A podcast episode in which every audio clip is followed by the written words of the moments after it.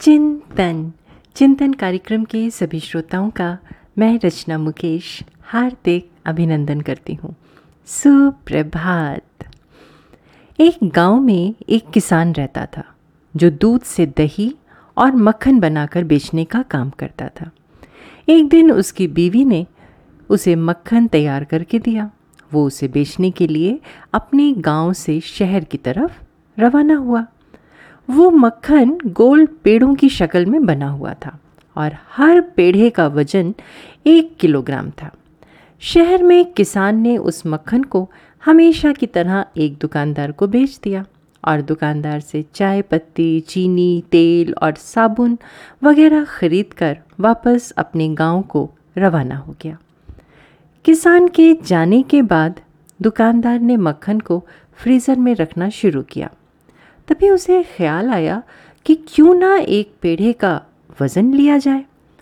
वज़न करने पर पेढ़ा सिर्फ़ 900 ग्राम का निकला।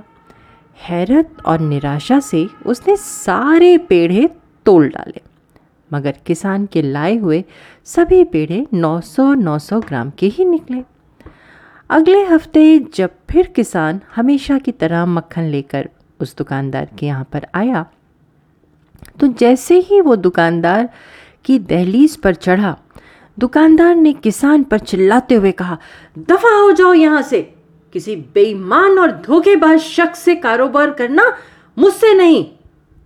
900 ग्राम मक्खन को पूरा एक किलो कहकर बेचने वाले शख्स की मैं शिकल भी देखना नहीं चाहता।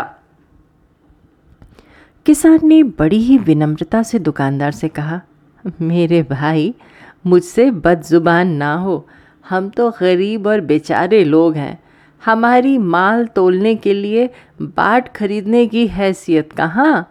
आपसे जो एक किलो चीनी लेकर जाता हूँ, उसी को तराजू के एक पल्ले में रखकर, दूसरे पल्ले में उतने ही वज़न का मक्खन तोल कर ले आता हूँ। सच दोस्तों, जो हम दूसरों को देंगे, वही लौट कर हमारे पास आएगा। चाहे वो प्यार हो, इज़्ज़त हो, सम्मान हो और या फिर धोखा। चिंतन ज़रूर करिएगा। आपका दिन शुभ एवं मंगलमय हो।